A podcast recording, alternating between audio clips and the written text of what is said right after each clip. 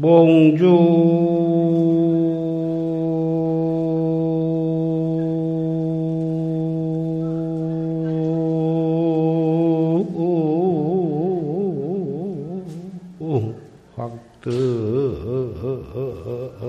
황금장하고 우과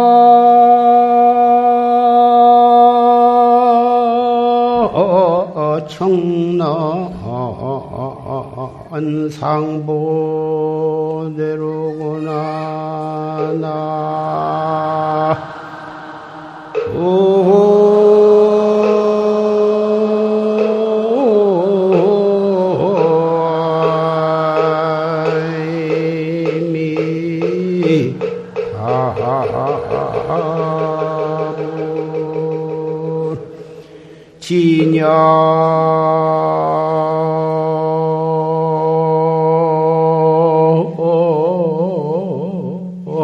희환 무착처다가 천명지락 특장애로구나 나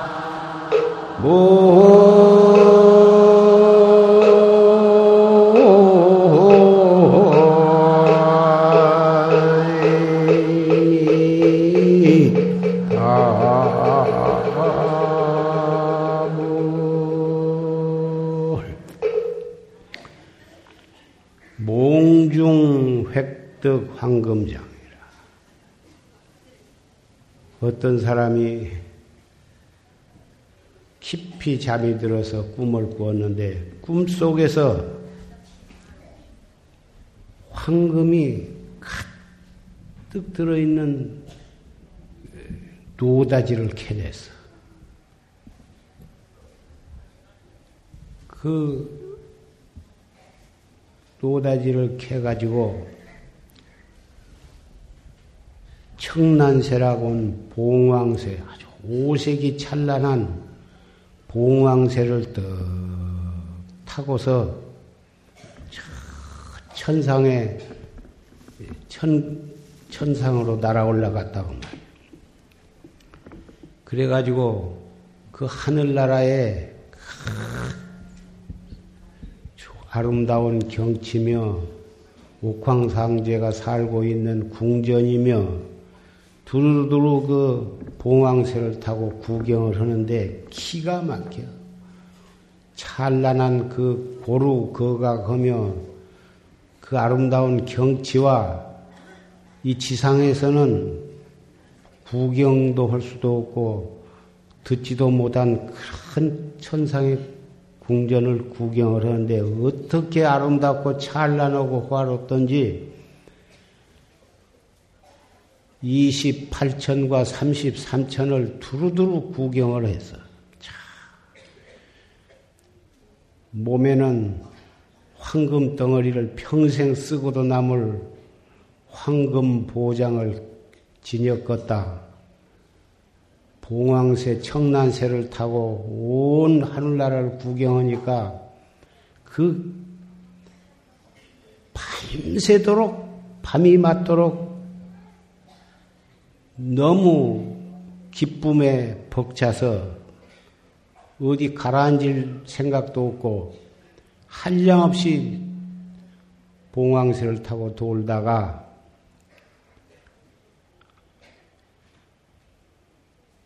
새벽이 되고 아침에 동이 틀 무렵에 잠에서 깼다고 말이야.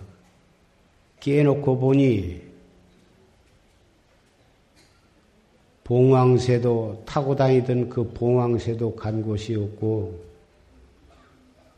또 하늘나라의 그 아름다운 경치 옥황상제 제석천왕에 살던 천궁의 그 호화로운 경치도 간 곳이 없고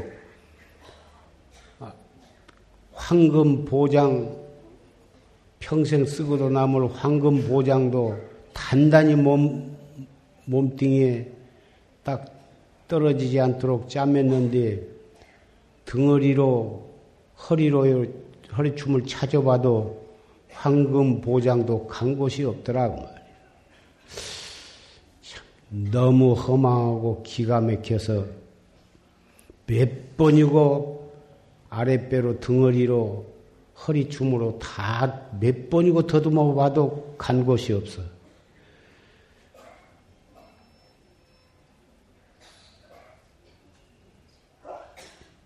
너무 허퉁해서 차라리 꿈을 깨지 말고 그대로 깨어나지 않았으면 좋았을 것을 몇 번을 아쉽게 생각해 봤지만은 해는 이미 떠버렸겠다. 참 허망하고 기가 막히지만 별 수가 없었다 이 말이야. 이 글은 고인이 지은 인간 세상이 아무리 부귀영화를 누리고 부귀 공명과 권세와 명예와 지위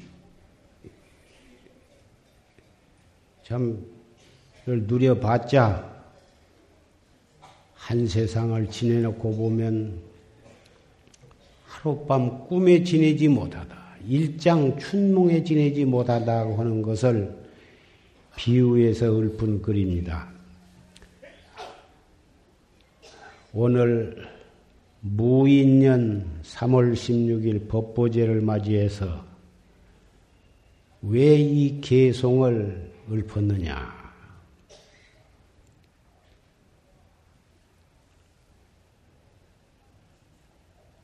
오늘 법보재 법문은 조실스님의 짤막한 법문이지만 생사 없는 진리를 직설적으로 설해 주신 법문을 우리는 들었습니다. 우리 이 자리 이 법당 안과 밖에 모이신 법보제자 사부대중뿐만이 아니고 이 법당 안에 모셔진 말년위패에 모신 여러 우리의 영가들 그리고 도량 내외에 청해 모신 우주법계의 모든 영가들도 조실스님의 이 법문을 듣고서 다 해탈도를 증득을 하셨다고 나는 믿습니다. 왜 그러냐 하면은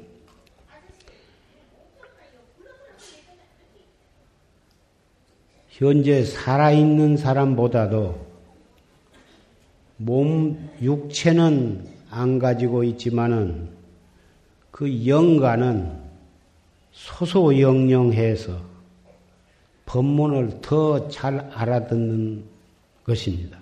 그래서 그 짤막한 졸심의 법문을 통해서 영가는 퍼뜩 요요명명하게 알아듣고서 무량겁의 생사 업장이 녹아져서 해탈도를 증득을 할 수가 있는 것입니다.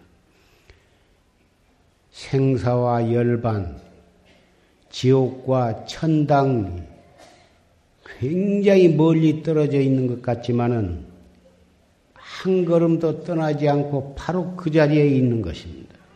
그래서 중생이 성불하는 것도 찰나 간에 있는 것이고 지옥 중생이 천상이나 극락에 태어난 것도 찰나 간에 이루어지는 것입니다. 그래서 영가를 위한 법문 또 살아계신 여러분을 위한 법보재의 법문은 조실스님의 법문으로서 충족이 되었습니다. 산승이 이 법상에 올라온 것은 법보재, 이 말년위패라고 하는 것이 어떠한 것인가? 왜 말년위패를 모셔야 하며 우리는 모시게 되었는가? 모시면 어떠한 좋은 점이 있는가? 그런 것에 대해서 잠깐 말씀을 드리고자 합니다. 우리는 이 세상에 태어난 많은 사람 가운데 한 사람입니다. 현재 이 지구상에 살아있는 사람이 60억이라고 합니다. 이미 돌아가신 분은 얼마가 될는지 나와 있는 것이 없어서 모르지만 현재 살아있는 세계의 인구가 60억이라 그러고 또 사람 아닌 동물이나 그 밖에 모든 꿈적꿈적한 준동 합령까지 하면 몇 수십억, 수백억일런지 그건 헤아릴 수가 없습니다. 그러나 일단 생명을 가지고 태어난 사람이나 짐승이나 기타 벌레 이르기까지 한 번 이 세상에 태어나면 결국은 죽게 되는데 태어나서부터 죽을 때까지 그 사이에 염라대왕으로부터서 천사를 사자를 보내서 기별이 오는 것입니다. 세 번, 크게는 세 번, 미세하게는 시시각각으로 통지가 옵니다. 우리가 가장 대표가 될 만한 사자는 늙어가는 것입니다. 태어난 다음에는 늙고, 늙은 다음에는 병들고, 병들고 나면은 죽는데, 단계적으로 여러 차례 기별이 오는데, 늙으면 어떠한 형태로 우리한테 기별이 오느냐 하면은 백발의 흰머리가 나고, 그 다음에 흰머리가 대번에 수백 개가 일시에 난 것이 아니라, 어느 날 갑자기 보면 한 개, 두 개 이렇게 나가지고 나는데, 처음에는 보기 싫으니까 뽑아버립니다. 또 그 이튿날 보면은 이쪽에도 하나 있고, 그 이튿날 보면 저쪽에도 있고 해서 자기 눈에 보인 것은 자기가 뽑고, 자기 눈에 안 보인 것은 옆에 사람 보고 뽑아달라 하기도 하고 그러는데, 나중에는 뽑고 뽑다 보면 뽑을 수가 없을 만큼 바짝 수가 늘어납니다. 이 흰머리라 하는 것이 공연이 난 것 같지만은 반드시 까닭이 있습니다.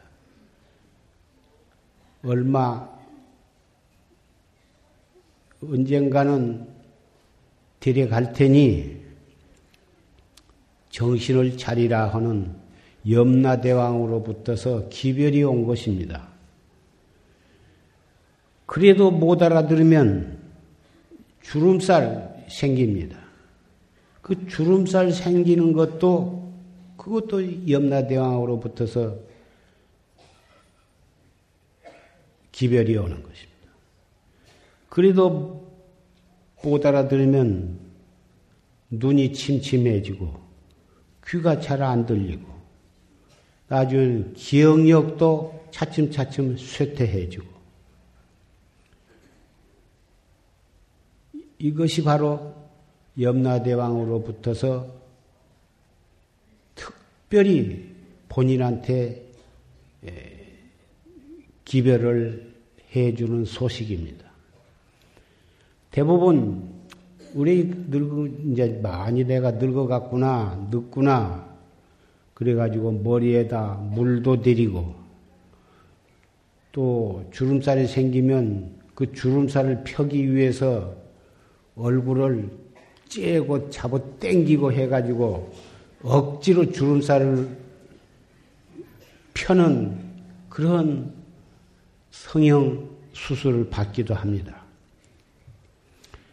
눈이 어두우면 안경을 쓰기도 하고 또 기억력이 좋아진다 하면은 보약도 먹고 여러 가지로 치료도 받습니다만은 그런다고 해서 늙음을 막을 수는 없습니다. 염라대왕으로부터서 온 그런 사자를 몽둥이로 두드러 쫓아서 보낼 수도 없는 거고 특별히 잘 뇌물을 써서 나 천천히 잡아가라고 뇌물을 쓸 수도 없는 일입니다.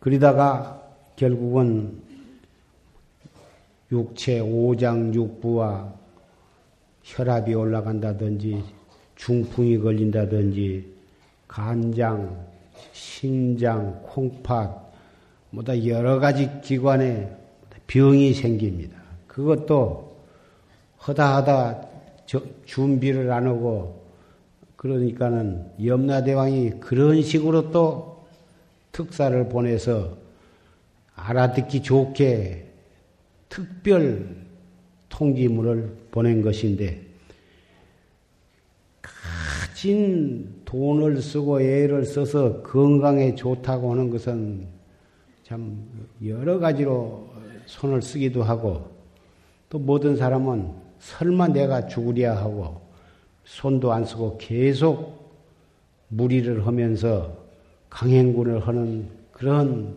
참 용기 있는 사람도 있습니다. 설마 내가 이런 것 갖고 죽으랴.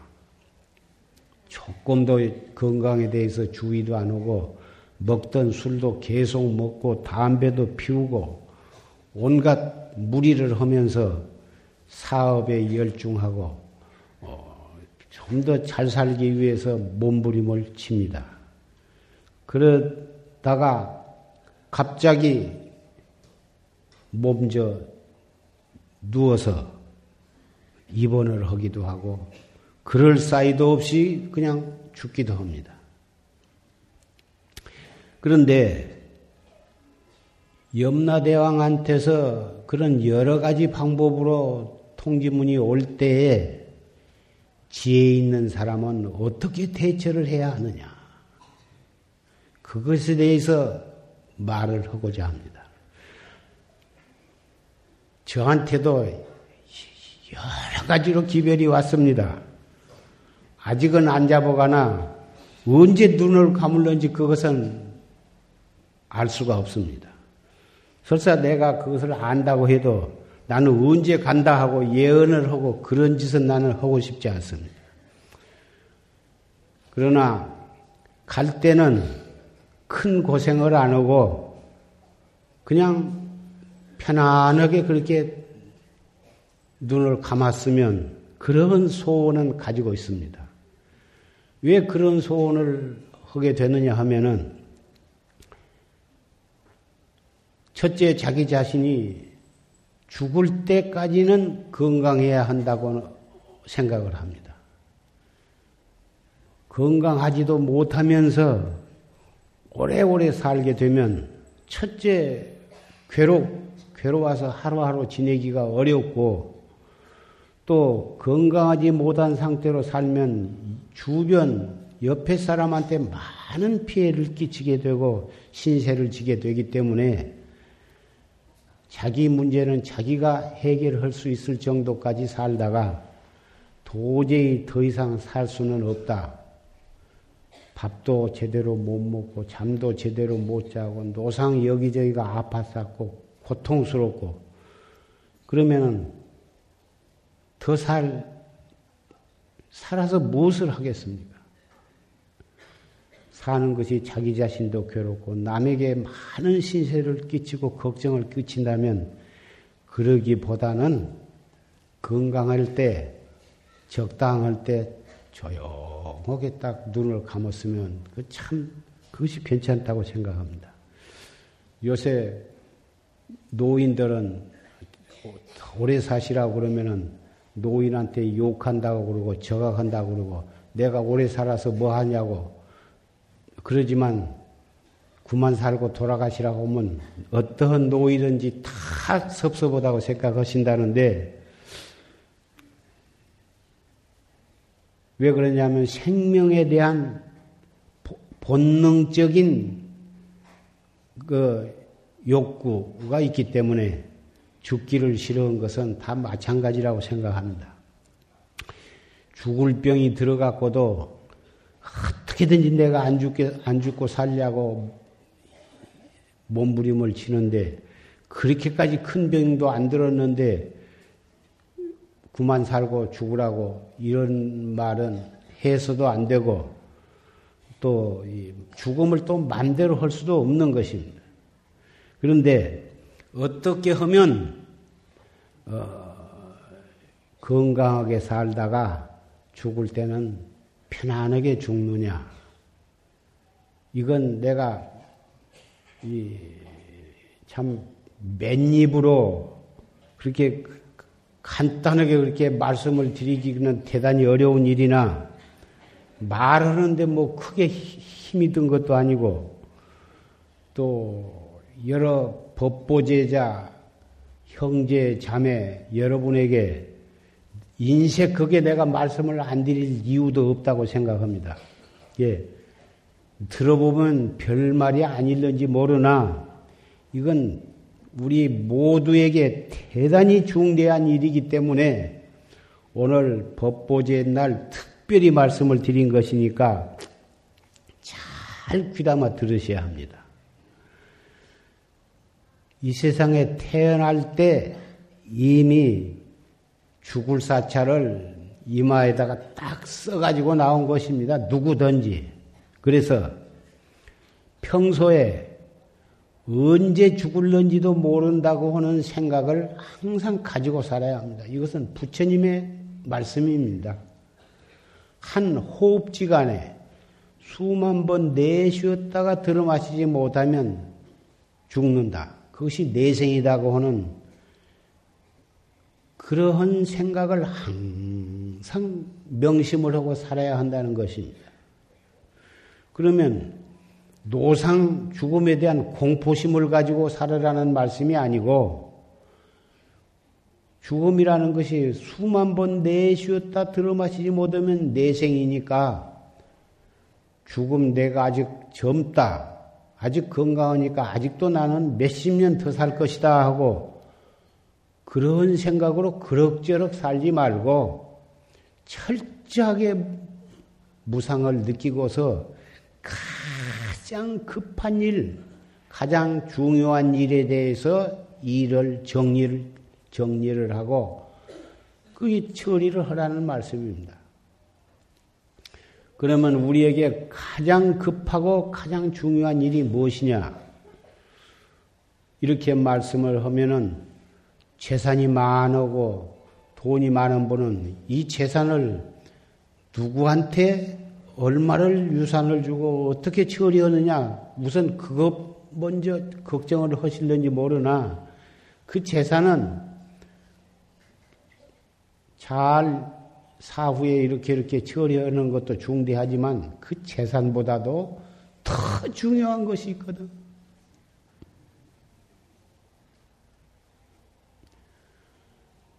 벌떡벌떡 심장이 뛰다 떡끄떡 끄쳐버리면 그냥 내세인데 그 죽음이라는 것이 꼭 80세 먹은 뒤에 100년 뒤에 온다는 것은 아니고 언제 올는지 모르기 때문에 죽기 전에 내가 할 일은 나의 문제예요. 나의 생사, 대사 그것이 나한테는 가장 중요하고 급한 문제지 재산은 그냥 두고 가도 다 적당히 고로 분배가 되는 것입니다. 법률로 다 그런 것이 다 제정이 되어 있어서 아들, 딸 뭐 다 균등하게 다 법률적으로 논하게 되니까 그거 그렇게 걱정할 거 없습니다. 가장 중요한 것은 나의 생사 문제예요. 이대로 별로 해놓은 것도 없고 닦아놓은 것도 없고 숨 거두면 염라대왕한테 끌려가서 내가 지은 모든 죄에 대해서 업에 대해서 낱낱이 업경대에 비추어보고 또 염라대왕 앞에는 딱 저울이 있어가지고 저울에 딱 올라가면은 탁 지은 죄의 양과 업경대라고는 큰 거울이 있는데 거기 가서 거짓말이 통하지 않습니다. 그리고 이상에 태어나면서 붙어서 한쪽 어깨는 착한 일을 기록하는 신이 따라오고 한쪽 어깨는 악한 짓 한 것을 기록하는 신이 두 신이 딱 같이 우리하고 따라와서 크고 작은 것을 낱낱이 다 컴퓨터보다도 훨씬 더 정밀한 방법으로 기록을 해서 염라대왕 앞에 끌려갈 때 탁 내놓으면 환합니다. 염라대왕 앞에는 얼마나 정밀한 컴퓨터가 있는가 모르는데 화안에 거짓말이 통하질 않아요. 거짓말 해봤자 업경대에 딱 비춰보면 대번에 동곳을 뺄 수밖에 없고 저울대에다 딱 달아내면 얼마나 많은 죄를 지은가 화안에 나타나기 때문에 지옥으로 보낼 거, 축생도로 보낼 거, 악귀도로 보낼 거, 수라도로 보낼 거, 인간으로 보낼 거, 천상으로 보낼 거 화안에 나타나는데 인간에도 다 똑같지 않습니다.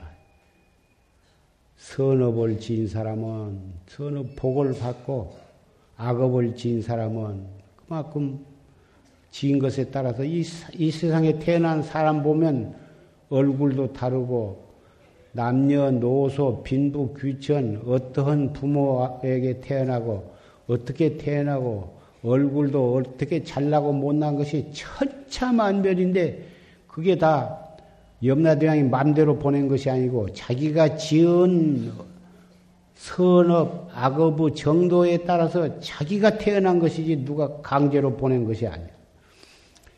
그래서 죽은 다음에 염라대왕 앞에 가서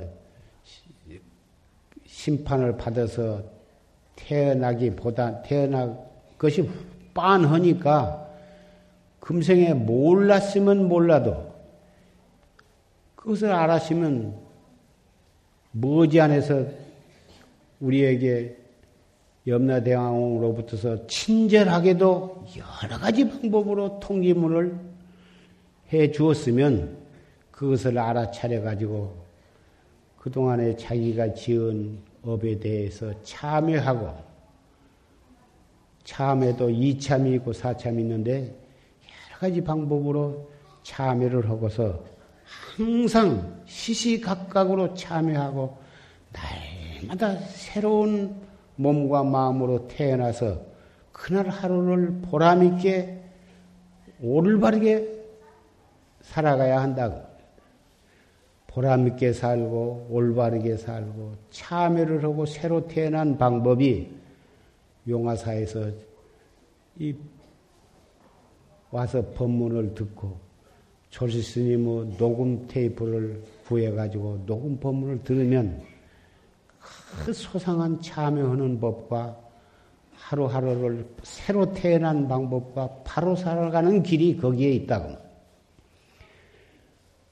우리가 어떻게 살다 돌아가시든지 살아서 말년위패 생축에다 올리고 또는 말년위패에다 모셔놓고 그럴 수도 있고 그냥 돌아가시더라도 자손들을 불법을 믿는 이 정법을 믿는 자손과 딸과 며느리를 두신 분은 돌아가시면 다 말년위패도 모셔드리겠지만 혹도 개종을 하는지도 모르니까 살아서 아주 자기 자신의 위패를 아주 모신 분들도 많이 계십니다. 모셔놓으면은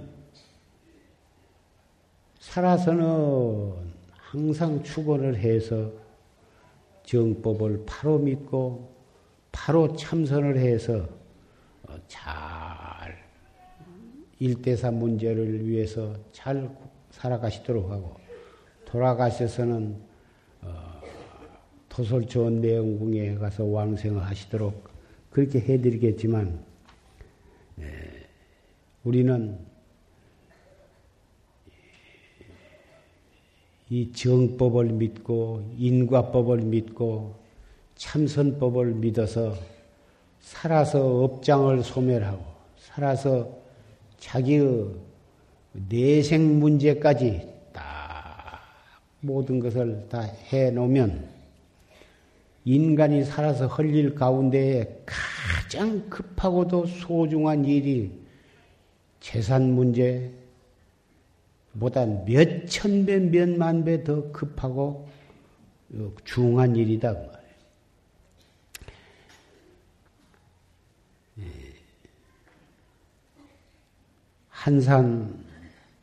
한산 습득이라고, 한산이라고 한 분은 문수보살의 화연이고, 습득이라고 한 분은 보현보살의 화연신인데, 저 중국에 국청사라고 하는 절에 있는데, 한산 습득이라고 어디 거쳐도 모르고, 어디서 어떻게 온 사람인지 모르는데, 그 산 중에 굴 속에서 이렇게 살면서, 그 국정사에 낮에는 내려와 가지고 설거지도 하고 심부름도 하고 음식 찌꺼기도 남으면 그것도 그저 겉어서 먹고 그저 둘이 장난도 치고 깔깔거리고 웃고.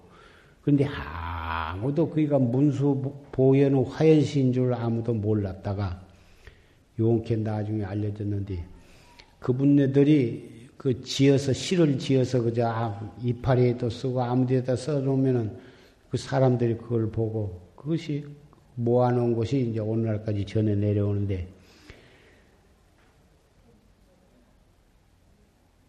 한산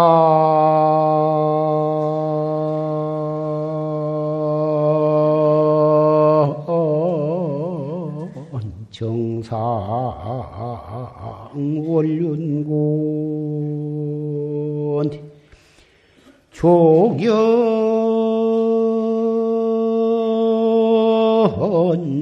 천공 일몰 모르거나 나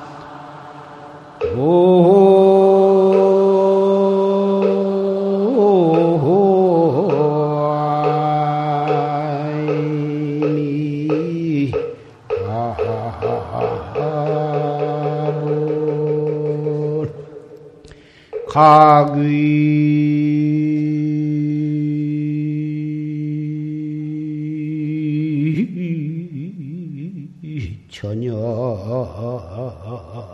무가 매제호음 익신구로구나 나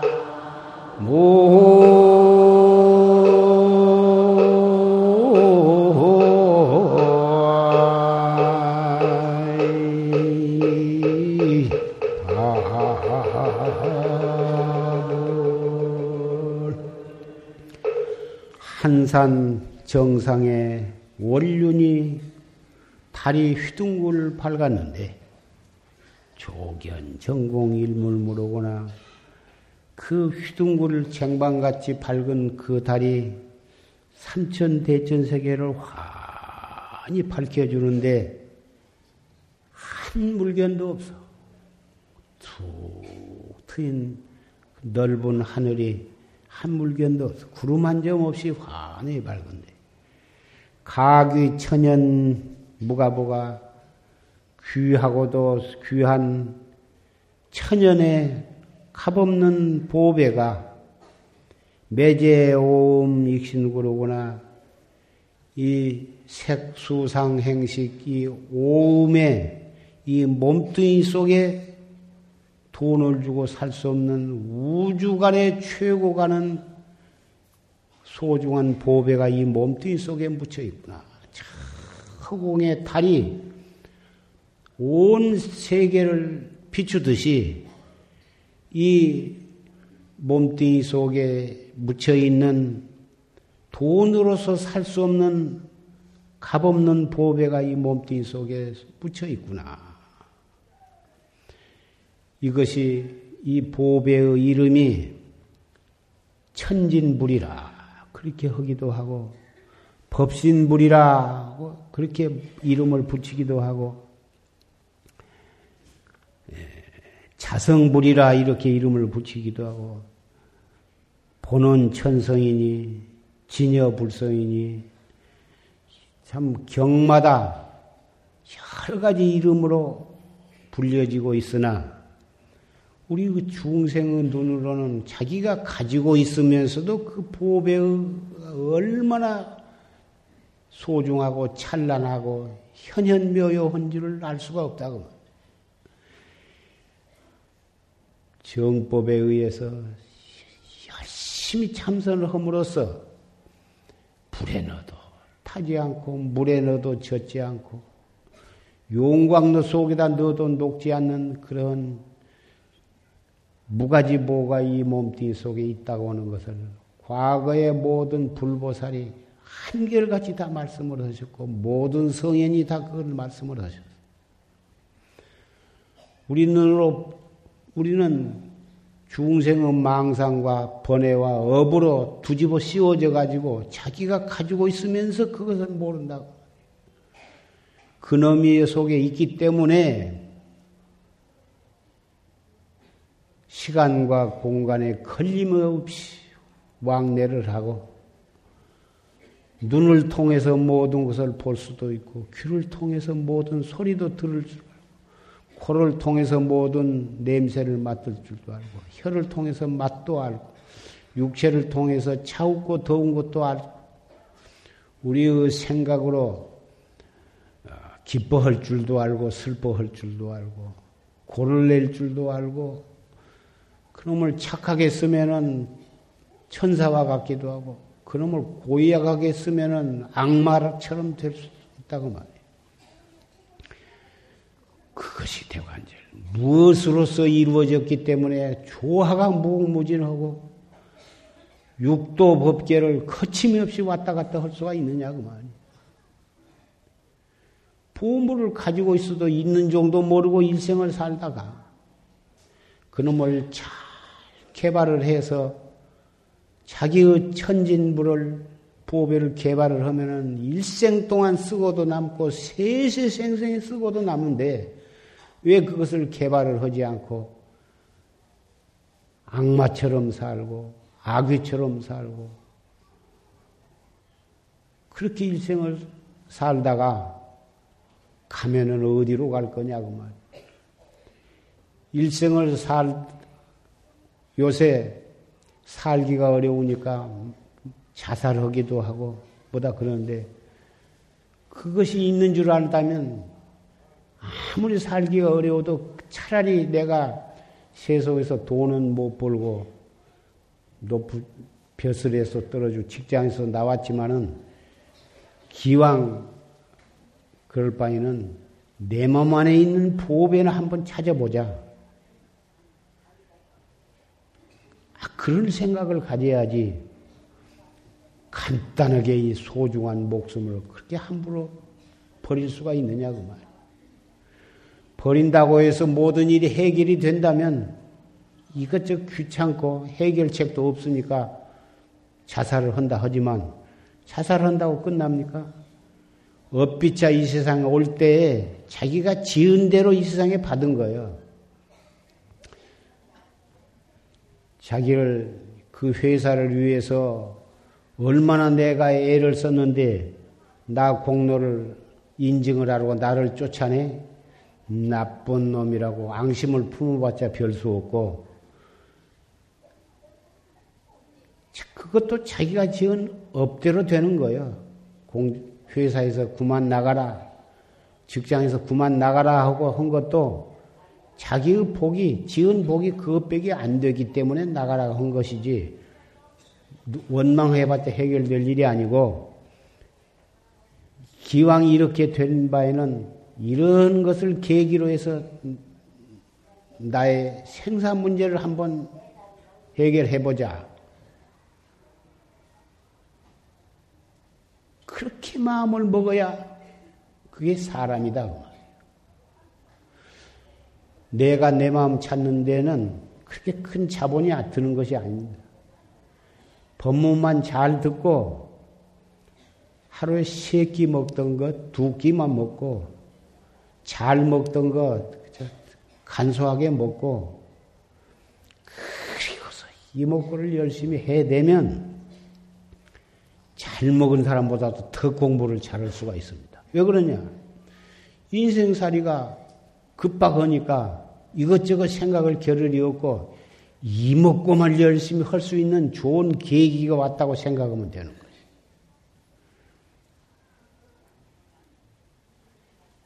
그것을 열심히 하다 보면 첫째 남을 원망하고 나라를 원망하고 사회를 원망하고 회사를 원망하고 상사를 원망하고 사업에 실패했으니까 그 친구를 원망하고 누구 원망하는 마음만 없어도 우선 숨통이 터지거든.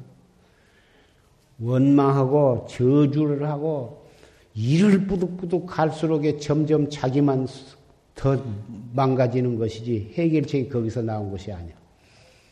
참선을 본격적으로 참선을 시작해. 첫째는 자세를 바르게 하고 단전호흡하는 법을 배우고 이목구하는 법, 이목구가 어려우면 수식관부터 해가지고 차츰차츰 이목구로 들어가서 딱 하면 마음이 원망하는 마음이 없어지고 미워하는 마음이 없어지고 한탄하는 마음이 없어지고 마음이 편안하니까 자기도 우선 건강에도 좋고 가족한테도 좋고 술 먹는다고 해결이 됩니까? 담배를 연거푸 핀다고 해결이 됩니까? 건강 나빠진다고 해결이 됩니까? 속담에 산입에 거무줄 치랴 하는 말이 있습니다. 마음이 딱 안정이 되고 보면 얼마든지 좋은 직장 꼭 욕심 부릴 것이 없고 자기가 할 수 있는 무슨 일이든지 찾아보면 있습니다. 작은 자본으로 할 수 있는 장사도 있고 하다못해 몸으로 때울 수 있는 몸으로 하는 일도 찾아보면 있습니다. 체면 그거 사치스러운 사람이 생각하는 거고 체면 체릴 것이 없습니다.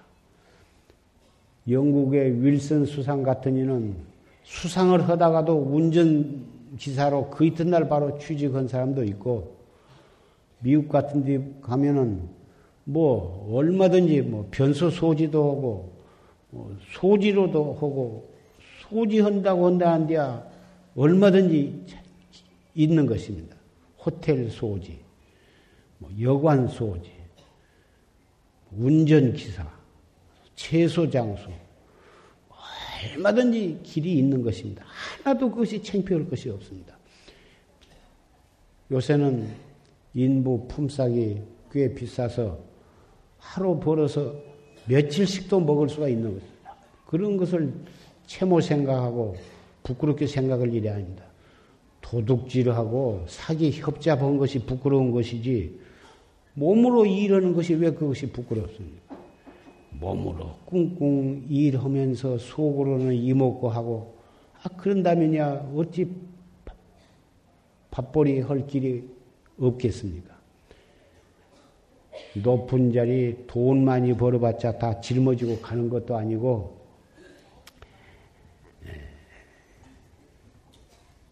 살아서 자기의 생사 문제까지 아울러서 해결할 수 있는 그러한 삶을 찾는다면 아무리 지금 살기가 어려운 세상이 되고 도처에 크고 작은 기업체가 무너진다 하더라도 지금 산승이 한 말을 잘 귀담아 듣고 나간다면 그리고 자기가 할 수 있는 최선을 다해서 어느 직장에 있든지 어떤 직업을 택하든지 그런 마음으로 열심히 살아간다면 훨씬 빨리 경제도 회생이 되고 나라의 이 혼란스러운 정치도 차츰차츰 가닥이 잡혀갈 것입니다. 누구를 탓하고 정치가한테만 맡길 것이 아니라 물론 이 가운데는 참 정치하신 분도 있을 것이고 정치하는 분의 가족도 있을 것입니다마는 남에게 미루기만 하지 말고 모든 책임을 남에게만 전가할 일이 아니고 다 자기 자신도 대한민국 국민의 한 사람이다. 내가 지금 어떻게 해야 할 것인가를 찾아서 열심히 산다면 그것이 난국을 해결해 나가는 길이 거기에 있을 것입니다.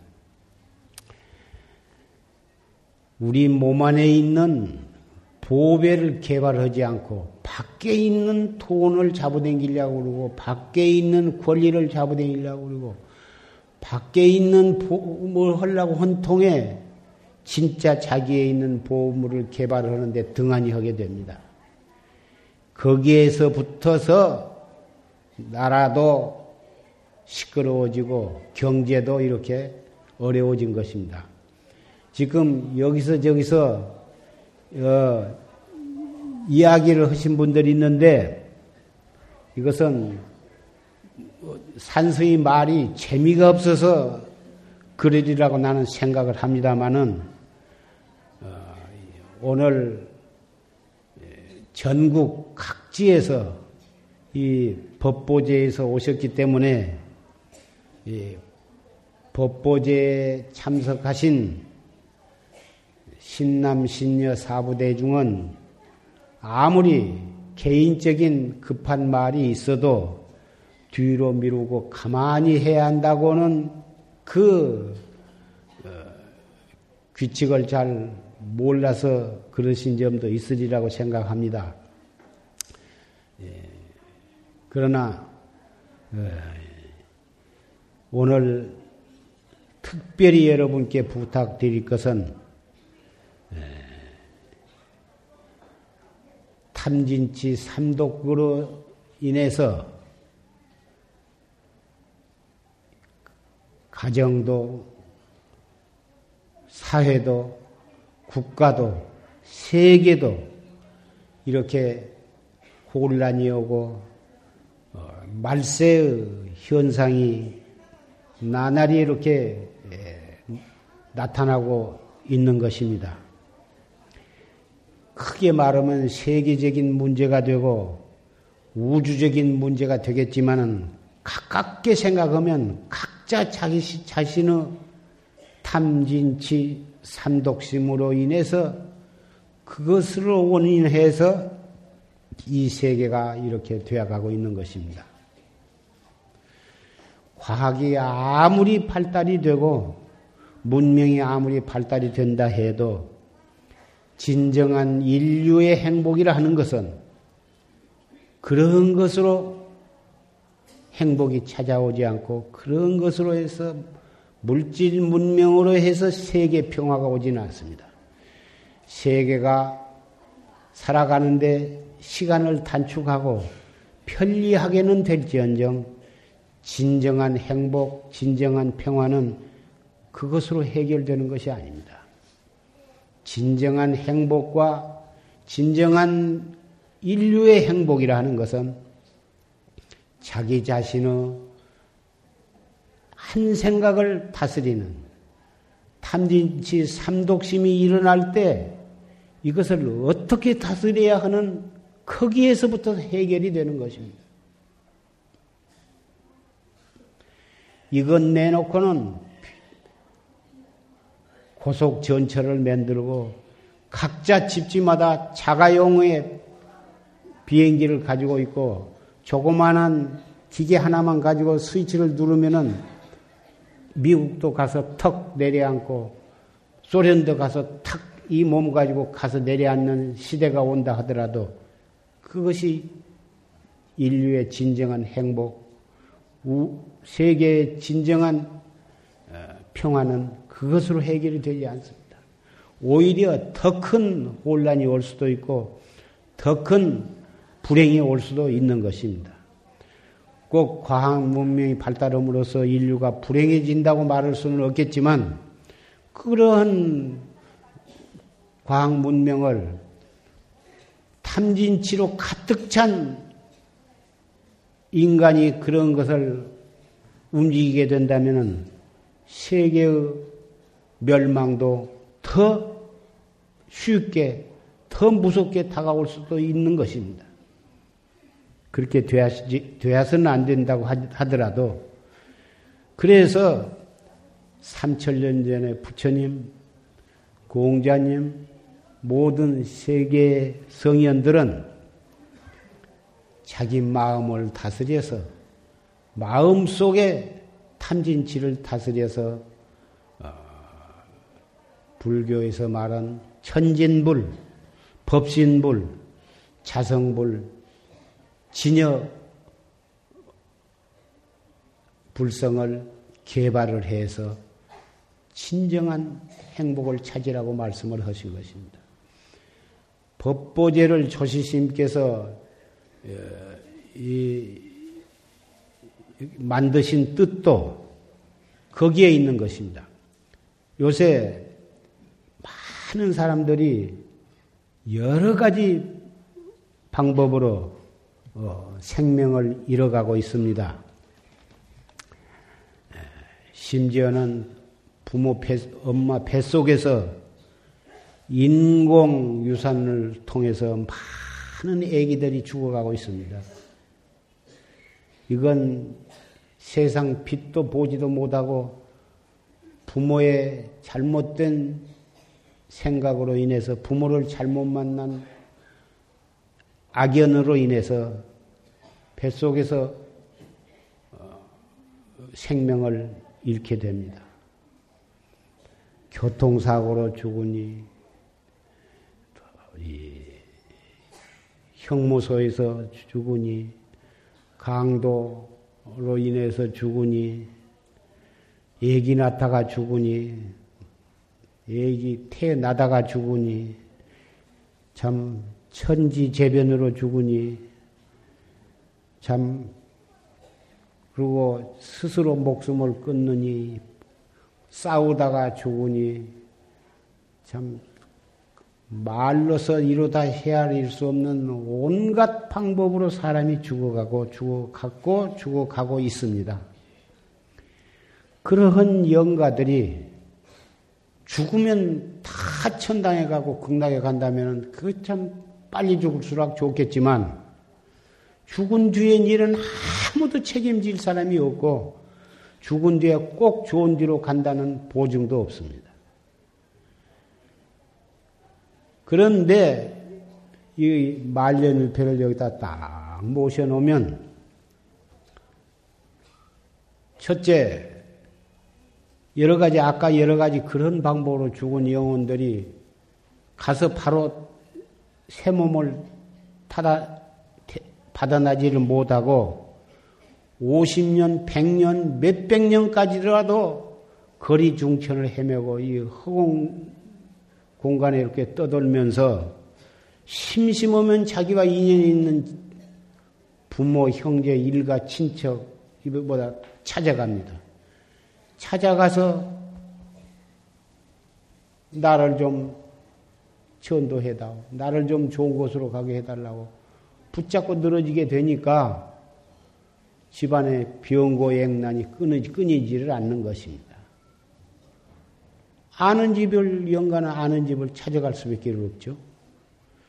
산 사람과 죽은 사람과는 대화가 통하지 않으니까 그 집안의 우환이 끓는 거고 병원에 가도 알 수 없는 병고를 앓게 되고 하다하다 안 되면은 끌고 가서 밑으로 부리기도 하니까는 교통사고가 날 수도 있는 거다.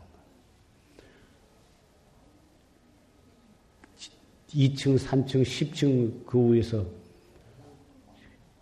일하다가 그런 원한에 사무친 영가나 귀신이 밑으로 부르면 떨어져서 죽을 수도 있는 것이다.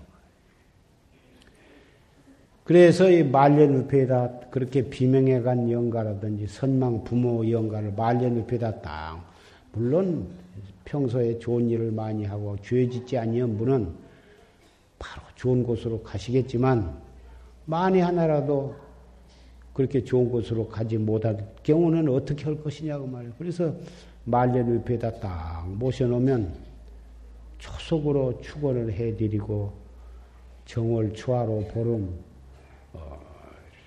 백중, 그리고 8월 추석, 그런 명절에는 꼭 차례를 잡수고, 또 매년 3월 16일에는 이렇게 정성을 다해서 성대히 전도제를 거행하고, 또 그런 행사 있을 때마다 조심 생사 없는 진리의 법문, 영가가 해탈할 수 있는 그런 법문을 들려드리고, 그리고 이 법회 때마다 법문을 듣게 해드리고, 그리고 모든 천도제 때마다 법보제에 모신 영가도 정식으로 초대해서 그 천도제에서 이익을 얻어가도록, 이고 등락할 수 있도록 기회를 균등하게 드리는 것입니다.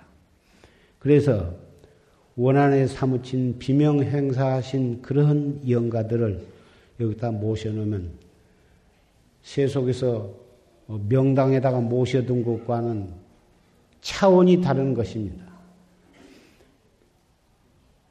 유교를 숭상하는 집안에서는 고려 때부터서 이조에 올 때까지 다 풍수지리를 믿어가지고 명당에다가 모셔드려가지고 그 뼈가 노랗게 되어가지고 있으면 그 자손이 잘 된다 해가지고 명당을 쓰려고 살림을 다 갖다 바치고 그런 풍속이 내려오고, 20세기가 다 되고 21세기를 맞이하려고는 이 마당에도 돈 많고 고유직에 있는 사람일수록에 더 명당을 더 쓰려고 하고 뭐다 그런단 말도 들었습니다마는,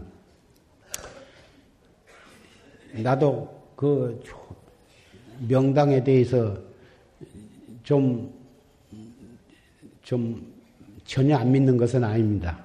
왜 그러냐 하면은, 전국에 좋은 절이 다 명당에 들어앉았고, 명당도 아닌 데다가 지어놓은 절은 얼마 안 가서 폐사가 되어버리고, 그런 것을 많이 보았고, 또 이 조상들의 산소도 명당에다 쓴 분은 대대손손이 내려가면서 장관도 되고 부자도 되고 큰 학자도 되고, 그렇다고 하는 것을 어느 정도 어려서부터 많이 들어싸서 그런지 전적으로 나 부정하는 입장은 아닙니다. 그러나 명당이 지금 믿고 쓸만할 수가 없게 되었습니다. 도처에 고속도로다 도시계획이다 해가지고 다 맥을 다 끊어버렸습니다. 끊어서 맥이 명당 자리로 붙어서 차츰차츰 운수가 먹어 들어간다고 그러는데, 어느 정도 잘 되어가다가 탁 끊어버린 자리에 가면 바싹 망하거나 죽거나 이렇게 됩니다. 이 풍수지리학에서는 다 그것을 다 얘기를 하고, 믿는 사람은 다 믿고 있습니다만은,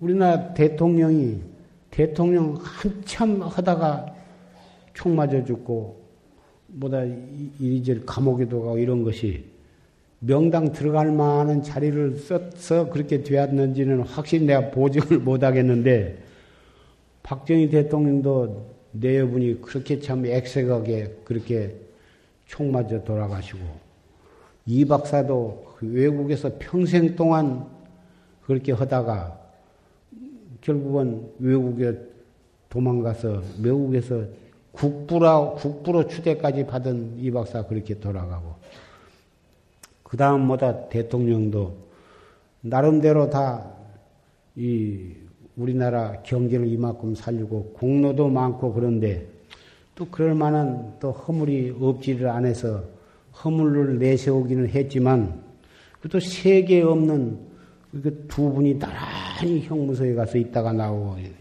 이것이 남산 구를 뚫어서 맥을 끊어버리고 북학 터널을 뚫어서 해니까 청와대만 들어가면 그렇게 돼. 이런 말은 여러분은 무서워는지 모르지만 풍수지리학에서는 다 그렇게 이 얘기들 합니다. 그래서 써봤자 명당 쓰려고 할 것이 없고 수장이다, 매장이다, 풍장이다 여러 가지 장사 지낸 법도가 나라마다 다르고 다르지만 부처님께서는 그 화장을 제일 좋은 장례법이라고 말씀을 하셨습니다. 그래서 당신 자신부터서 화장을 하시고 제자들도 다 하고 3천년이 지낸 오늘날까지도 거의 100% 모든 신임내가 화장을 했고 또 불교를 믿는 국가에서는 많이 화장을 권장을 하고 있습니다. 화장을 하면 무엇이 좋으냐? 매장을 하면은 맥이 끊은 데 가서 그렇게 집안이 그렇게 망할 뿐만 아니라 그 땅 속에도 불이 있고 물이 있고 온갖 뱀이라 개미나 짐승들이 우글거리고 촉은 뿌리 나무 뿌리가 뭐다 들어가 가지고 갈비 속으로 콧구멍 눈구멍으로 뭐다 뿌리가 들어가고 하면은 그 만약에 영혼이 거기에 있다면 얼마나 괴롭겠습니까? 만약에 풍수지리학에 그 자손에게 영향을 미친다고 한다면 그 자손이 잘 되겠습니까? 그러느니 명당에 들어가기도 어렵지만 들어갔다 하더라도 맥이 다 끊겼고 만에 하나라도 불이 들어가고 물이 들어가고 흥건히 물속에 들어앉았고 나무 뿌리 풀뿌리가 들어가고 뱀이 들어가서 칭칭 들어가고 있느니 그러기보다는 깨끗이 화장을 해서 모신 것이 좋다고 말해요. 모든 사람은 한 번 죽은 것도 억울한데 어떻게 두 번 죽음하느냐. 죽은 뒤에도 송장이 뜨겁다고 한 사람 아직 나 못 봤습니다. 자손의 생각이지 죽은 뒤에 아직도 뜨거운 줄 안다면 안 죽은 사람입니다. 그건 안 죽은 사람을 뭐하러 땅에다 묻으며 불에다가 화장할 까닭도 없는 것입니다. 안 죽었으면은 돌아가실 때까지 기다려야 하는 거고 죽은 다음에 화장을 하게 되면 하나도 뜨거운 것이 아닙니다. 적어도 돌아가신 뒤에 3일장 또는 5일장 그런데 3일 넘어 3일도 못 되어서 화장할 일은 절대로 안 됩니다. 느닷없이 살아가는 사람도 있거든요.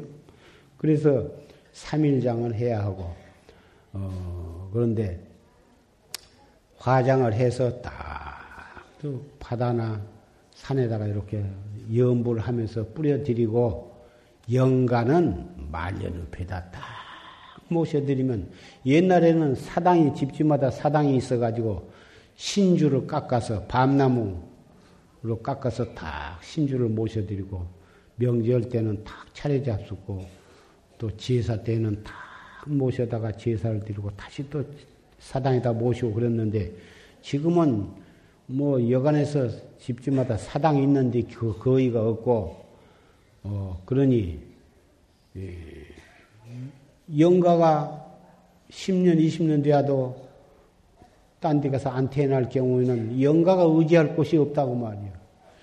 산소에 가봤자 불 아니면 물 아니면 뱀이나 나무뿌리 풀뿌리 얽혀갖고 있고 심란해서 가보기도 싫고 그러니 법당에 여기다 딱 만년에 모셔놓으면 편안해서 좋고 법문해서 좋고 축원해드려서 좋고 명절에도 빠짐없이 따로따로 물론 자손이 있어서 명절에는 와서 동참을 하면 더욱 좋을 것 같아. 아, 그래도 찾아왔구나. 또 법보재에도 빠지지 않고 왔구나. 또 제삿날에 또 형편이 닿으면은 제삿날에 와서 또 특별히 또 제사를 모신다면은 더욱 좋은 일이고 설사 형편에 따라서 못 오신다 하더라도 절에서 다 명절 때마다 차례 잡수고 법보제 단체로 이렇게 성대하게 모시니까 얼마나 좋으냐고. 그러니 영가가 원안에 사무치는 영가도 법보다 영가에 딱 모셔놓으면 원한이 살살 다 풀어져서 편안한 마음으로 계시다가 또 영가도 법문을 듣고서 딱 참선을 하시고 그러시다가 인연이 돌아오면 극락세계나 또 도솔촌 내원궁에 가서 태어나시거나 아니요. 내가 인간 세상에서 중대한 일을 계획을 해놓고 내가 있다가 그것을 못했으니 내가 다시 가서 그것을 해야겠다. 그런 원을 가졌다면 다시 인동해서 환생을 해가지고 좋은 집안에 태어나서 정말 올바르게 자기의 일을 사명감을 가지고 가정을 위해서 국가를 위해서 인류를 위해서 훌륭한 학자가 되어서 그럴 수도 있는 문제다 그 말이에요. 여기 업장이 소멸이 되고 원한심을 다 풀어버리면 그때 가서는 천당이나 극락세계나 도솔촌 내원궁이나 인도 환생도 원에 따라서는 할 수가 있는 것입니다. 그래서 이 법보 만년위패라는 제도라는 것이 그렇게 뜻이 깊은 것이고 조실스님 전강대선사께서 이렇게 해놔서 이것을 모르는 사람은 몰라도 아는 사람은 불교를 믿는 분, 유교를 믿는 분은 말할 것도 없고 천주교를 믿고 예수교를 믿으면서도 만년위패다 모신 분도 꽤 계시다 그 말이에요. 연세가 많으신 분은 아주 살아서 위패에다 아주 모시는 분도 있습니다. 그것도 괜찮습니다. 왜 그러냐? 이 육체를 가진 분은 육체가 있는 영가고 돌아가신 분은 육체가 없는 사람이요. 육체가 없는 영가예요. 육체라는 것은 영가가 깃들어 있는 하나의 옷과 같은 것이어서 양복을 입으면 양복쟁이, 한복을 입으면 한복쟁이, 그저 가사를 입으면 스님이지 그 속에 있는 사람이야 내나 그 사람이거든. 그래서 살아서 위패 모셨다고 해서 더 좋아하시면 좋았지 하나도 나쁠 거 없습니다. 또 아직은 내가 무슨 영가에까지 모실 것은 없고 산채로 생축에다 올리면 살아계신 동안에는 건강하시고 모든 일이 다 되시고 그리고 정법을 믿고 공부 잘하시고 사업도 잘하시다가 그렇게 그러시라고 축원을 해드리고 또 돌아가실 때 전화나 또는 서신이나 사람이 와서 연락을 해주시면 바로 위패로 그냥 올려드립니다. 그러니까 생축으로 살아서는 올려놨다가 올려놓으시도 좋고 연세가 많으시거나 내가 죽은 뒤에 또 나를 만년위패에다 올려줄지 모를지 모르신 분은 아주 그냥 만년위패로 모셔도 상관이 없고 생축에다 올려도 상관이 없습니다. 이렇게 놓으면 다리 쭉 뻗고 잘 수가 있고 세상이 두집어지나 평택이 깨지나 그 걱정이 없습니다. 아무리 세상이 험하고 정치가 혼란하고 복잡하고 기업체가 날이면 날마다 무너져도 국민이 마음먹기에 따라서는 회생하는 길이 반드시 있는 법이고 얼마만큼 빨리 회생시키느냐는 것은 전 국민이 어떠한 마음가짐으로 어떻게 노력하느냐에 달려있는 것입니다. 절대로 길이 있는 것입니다.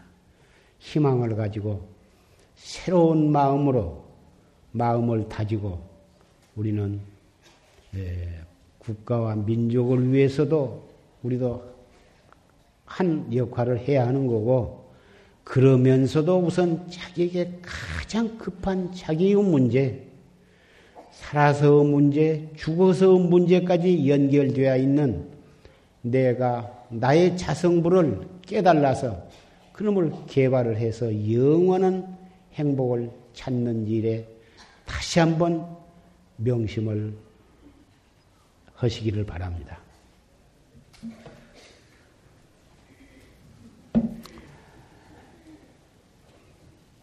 금생에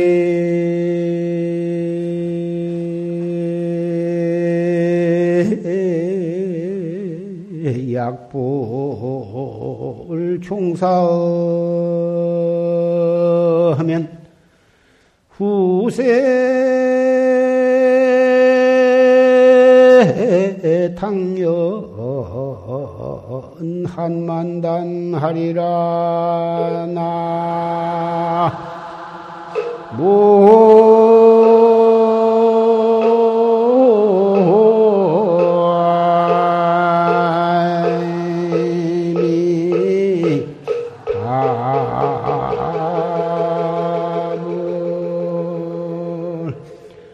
금생에 약불 종사하면 금생에 만약 이 말을 명심하고 실천하지 아니하면 후세 당연 한만단하리라.